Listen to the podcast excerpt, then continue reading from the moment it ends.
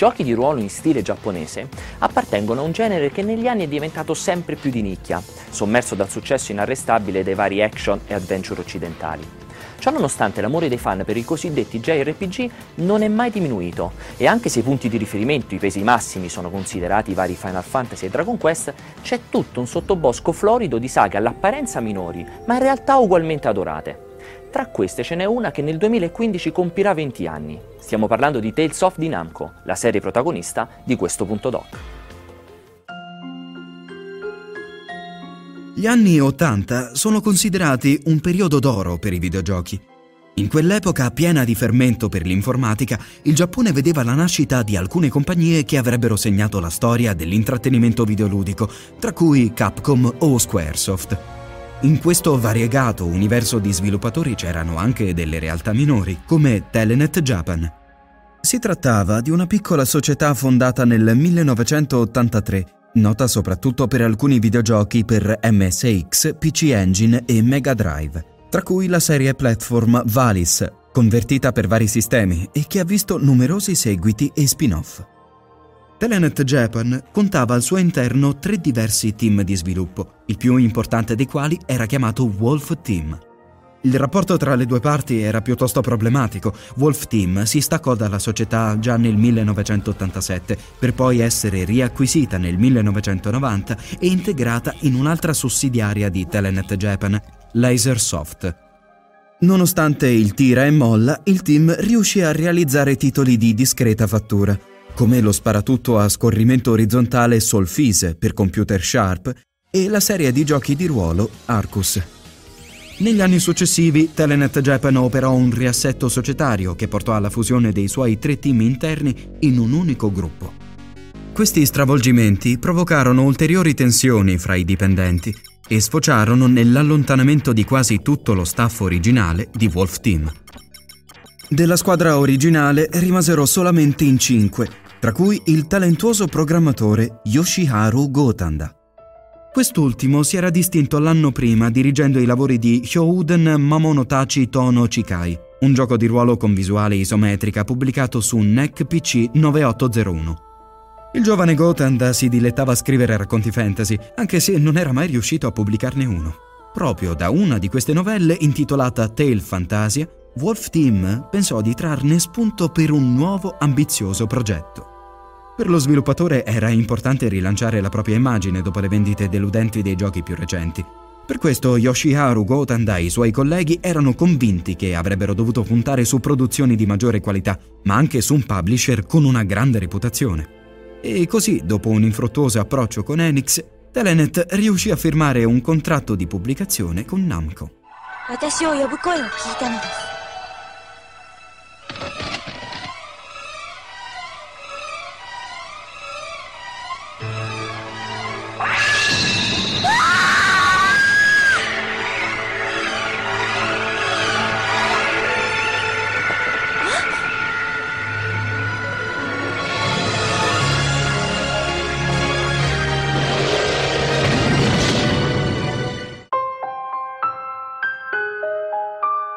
La compagnia che aveva lanciato Pac-Man era rimasta piacevolmente sorpresa dal progetto del Wolf Team e, intuendone le potenzialità, aveva accettato di produrlo, ma ponendo tutta una serie di condizioni, a partire dal titolo, che cambiò in Tales of Fantasia.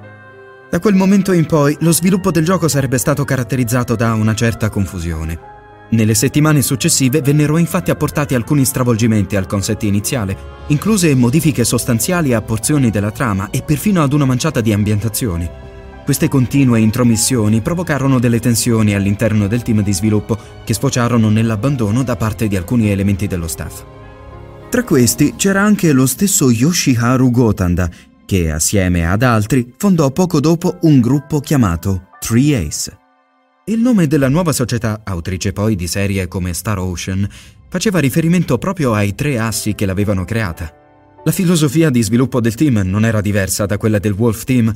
La loro produzione si sarebbe infatti concentrata soprattutto sul genere JRPG e sui combattimenti action in tempo reale, allontanandosi così dalla tradizione nipponica degli scontri a turni.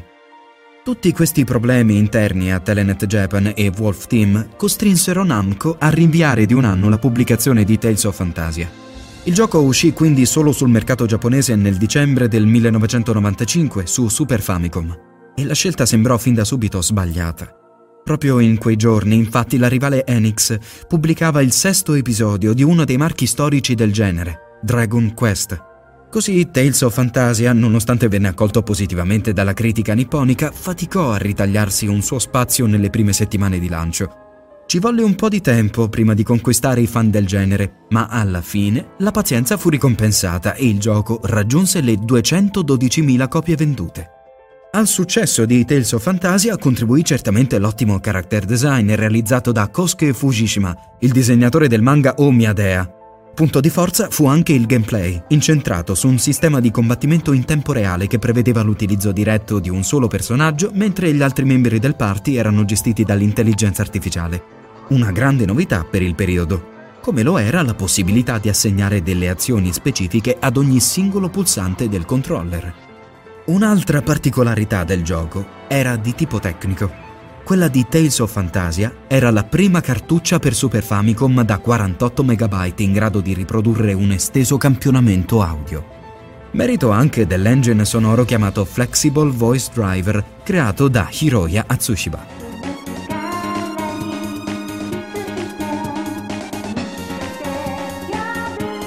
Proprio il sistema di combattimento in tempo reale e l'azione ripresa lateralmente come picchiaduro che andavano tanto in voga in quel periodo fu un elemento distintivo dell'intera saga. In realtà fu rimaneggiato più volte nel corso degli anni per andare incontro alle console che ospitavano i capitoli della serie, ma insieme alla trama eccentrica che faceva il verso agli anime, rappresentò un elemento cardine dell'esperienza Tales of.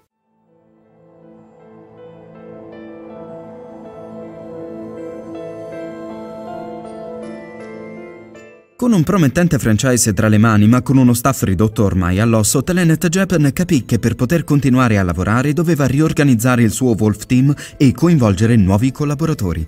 L'innesto di forze fresche portò dei benefici alla serie Tales e il Wolf Team si rimise alacremente al lavoro per progettare il secondo episodio. Questa volta la piattaforma scelta per il gioco era PlayStation, diventata da metà anni 90 il nuovo punto di riferimento per gli sviluppatori. Il character design venne affidato a Mutsumi Inomata, artista con un passato di animatrice alla Toei Animation, che rimase poi a lungo sulla serie Tales. Il titolo avrebbe introdotto una modalità multiplayer, battaglie più veloci e livelli più ampi. In un periodo nel quale prendeva sempre più piede la grafica 3D e perfino Squaresoft aveva abbracciato la novità con il suo Final Fantasy VII, Namco optò ancora una volta per un motore bidimensionale. La scelta venne in parte contestata dalla critica, ma ottenne enormi consensi da parte del pubblico. Lanciato in Giappone nel dicembre del 1997, Tales of Destiny confermò ancora una volta la bontà del franchise, raggiungendo il milione di copie vendute, almeno in Oriente. In Nord America, dove venne pubblicato l'estate successiva, il gioco passò completamente in sordina. Le vendite si rivelarono sconfortanti e in un mercato dominato da marchi più celebri e tecnicamente moderni, il vetusto Tales of Destiny veniva visto come un prodotto di nicchia. Mentre il Wolf Team iniziava i lavori per un nuovo progetto su PlayStation, Telenet Japan dava il via ad una produzione parallela, affidando ad un gruppo esterno il primo spin-off della saga. Si trattava di Tales of Fantasia Narikiri Dungeon per Game Boy Color, un dungeon crawler ambientato due secoli dopo gli eventi narrati in Tales of Fantasia. Il gioco venne sviluppato da Alpha System, un team che eserciterà un ruolo importante nel futuro del franchise. Intanto la serie principale ritornava sulla console Sony con Tales of Eternia, un capitolo che manteneva praticamente inalterate le meccaniche dei predecessori. In Nord America il prodotto venne curiosamente ribattezzato da Namco Tales of Destiny 2 da un lato per tentare di capitalizzare il successo marginale ottenuto dal predecessore, dall'altro per evitare problemi con Eternia, un marchio registrato da Mattel negli Stati Uniti per i giocattoli di Masters of the Universe. What do we have here? It's Castle Grayskull. And it's mine. Not so fast, Beastman. He-Man! You can pit He-Man against Beast-Man playing for the power of Castle Grayskull. You have to put the castle together. Beast-Man's escaping. What's wrong, Dad? Dad, you saved the castle. Castle Grayskull from the Masters of the Universe collection. He-Man and Beast-Man each sold separately from Mattel.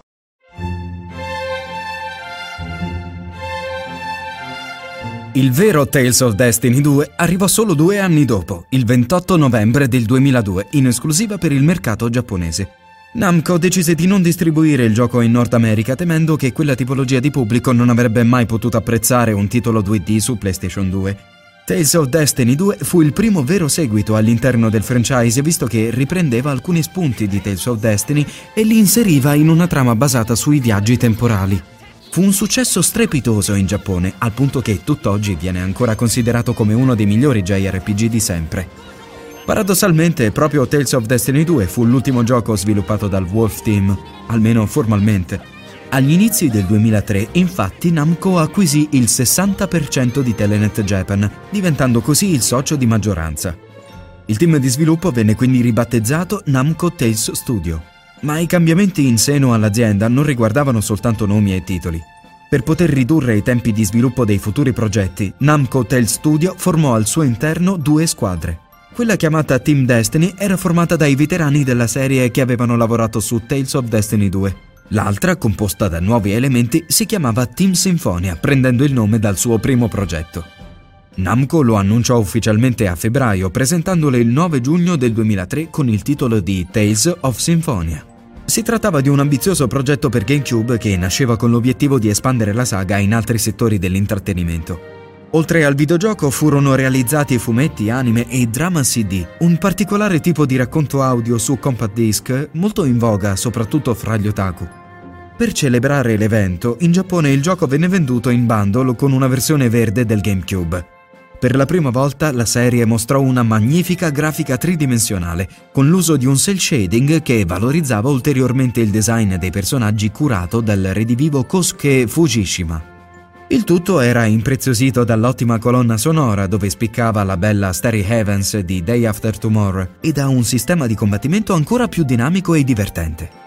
Il gioco era eccellente e riscontrò opinioni altamente positive, ma le vendite furono considerate insoddisfacenti, complice la limitata diffusione della console Nintendo. GameCube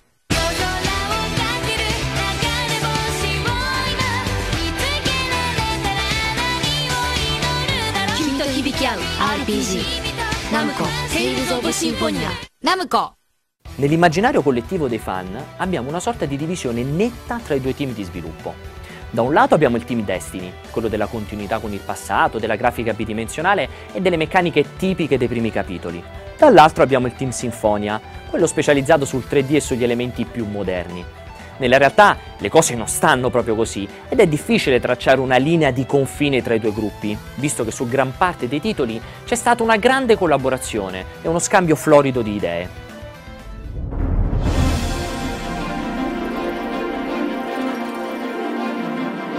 Nel 2004 Tales of Symphonia fu il primo capitolo della serie a vedere la luce ufficialmente in Europa nonché il primo Tales a essere riproposto in versione Director's Cut per un'altra console, in questo caso PlayStation 2.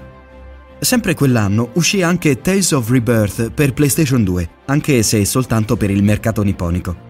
Nessuno però sembrò sentirne la mancanza in Occidente, visto che il titolo sviluppato dal Team Destiny fu considerato dai fan della serie tra i peggiori del franchise.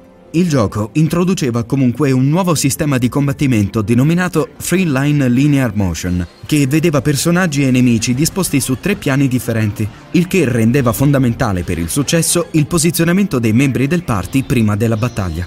Il giocatore poteva spostare i personaggi da una linea all'altra durante gli scontri, che erano così più strategici ma sempre frenetici. Questo sistema non venne però riproposto in Tales of Legendia, che nel 2005 uscì in Giappone su PlayStation 2. Lì lo scontro veniva riportato su un piano totalmente bidimensionale, nonostante la realizzazione 3D di sfondi e personaggi. Proprio questi ultimi furono animati con la stessa tecnologia di motion capture usata per Soul Calibur 2.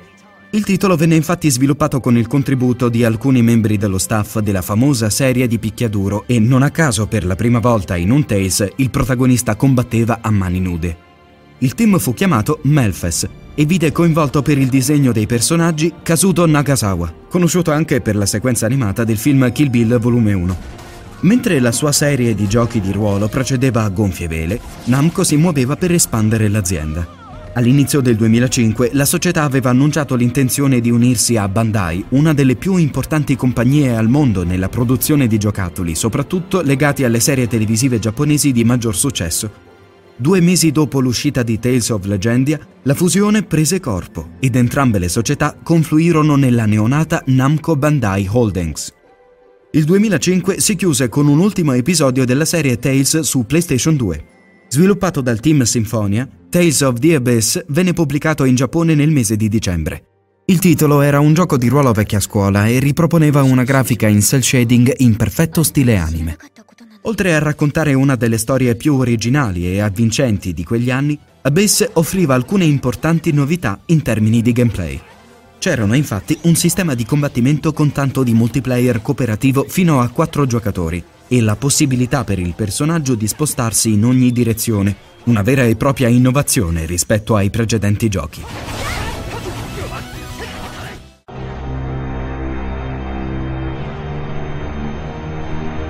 Con il nuovo anno, Namco Bandai acquisì le quote restanti di Telenet Japan, società ormai sull'orlo della bancarotta, tagliando così l'ultimo legame con l'originale datore di lavoro degli sviluppatori di Tales. Quasi contemporaneamente avveniva la fusione fra le divisioni di gioco di Bandai e Namco e la nascita di Namco Bandai Games. Per la serie Tales il 2006 fu un anno piuttosto tranquillo fra titoli secondari e le conversioni per il mercato nordamericano di Tales of Legendia e Tales of the Abyss. I fan dovettero aspettare il 2007 per poter rimettere le mani su un nuovo titolo della serie principale grazie a Tales of Innocence per Nintendo DS. Stranamente, a svilupparlo furono gli Alpha System che fino ad allora avevano curato solo alcuni spin-off. Battaglie in tempo reale, dungeon, ironia, nel gioco era presente tutto il repertorio classico di Tales. L'unica vera novità consisteva nell'inserimento dei cosiddetti style, che se equipaggiati influivano sulle statistiche e sulla crescita di un personaggio.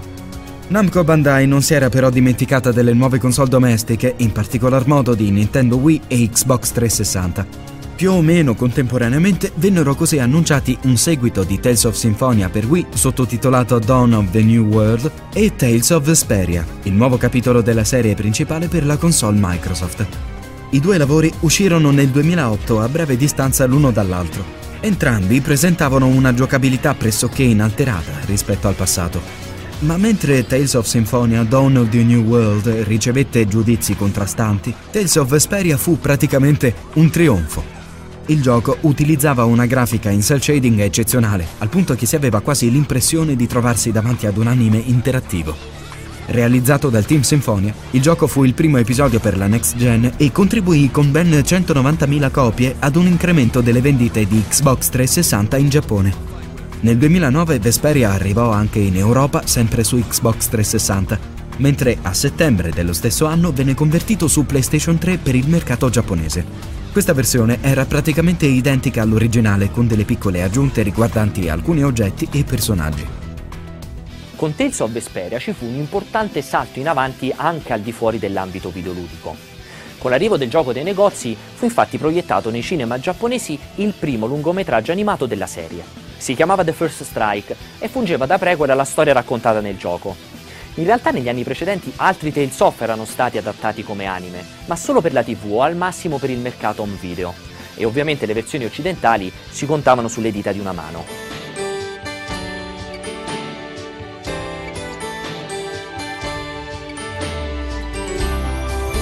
Dopo Tales of Arts per Nintendo DS, nato dalla collaborazione tra il Team Destiny e il Team Symphonia, il 10 dicembre del 2009 la serie ritornò su Nintendo Wii grazie a Tales of Graces. Il titolo a livello strutturale non si discostava in alcun modo dalla classica impostazione dei vecchi giochi di ruolo giapponesi.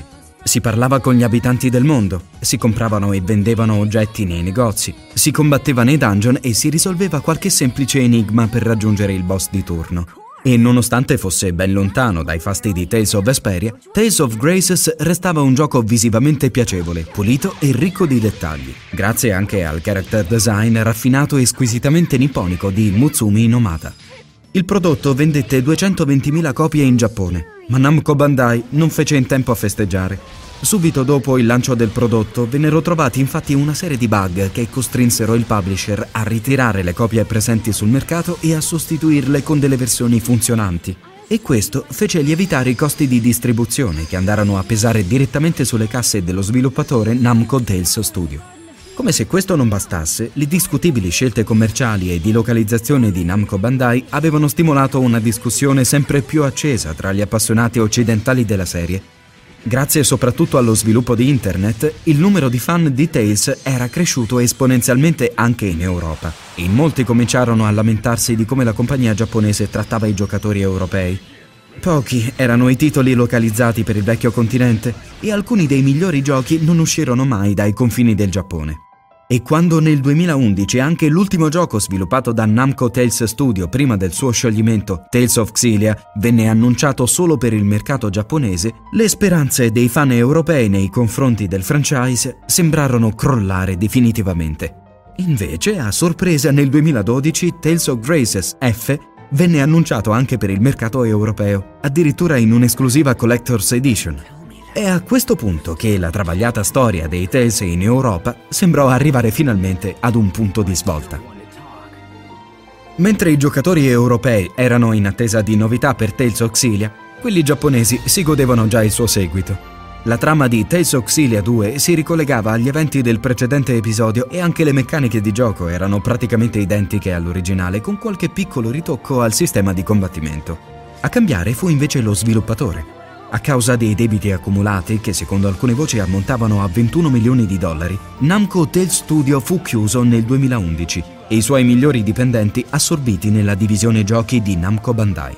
Il titolo fu comunque molto apprezzato e si guadagnò un ottimo 35 su 40 su Famitsu. Nel frattempo, gli utenti europei cominciavano ad intravedere la luce fuori dal tunnel. Al Japan Expo di Parigi del 2013 il producer Hideo Baba annunciò l'uscita di Tales of Xillia 2 in Europa per il 2014.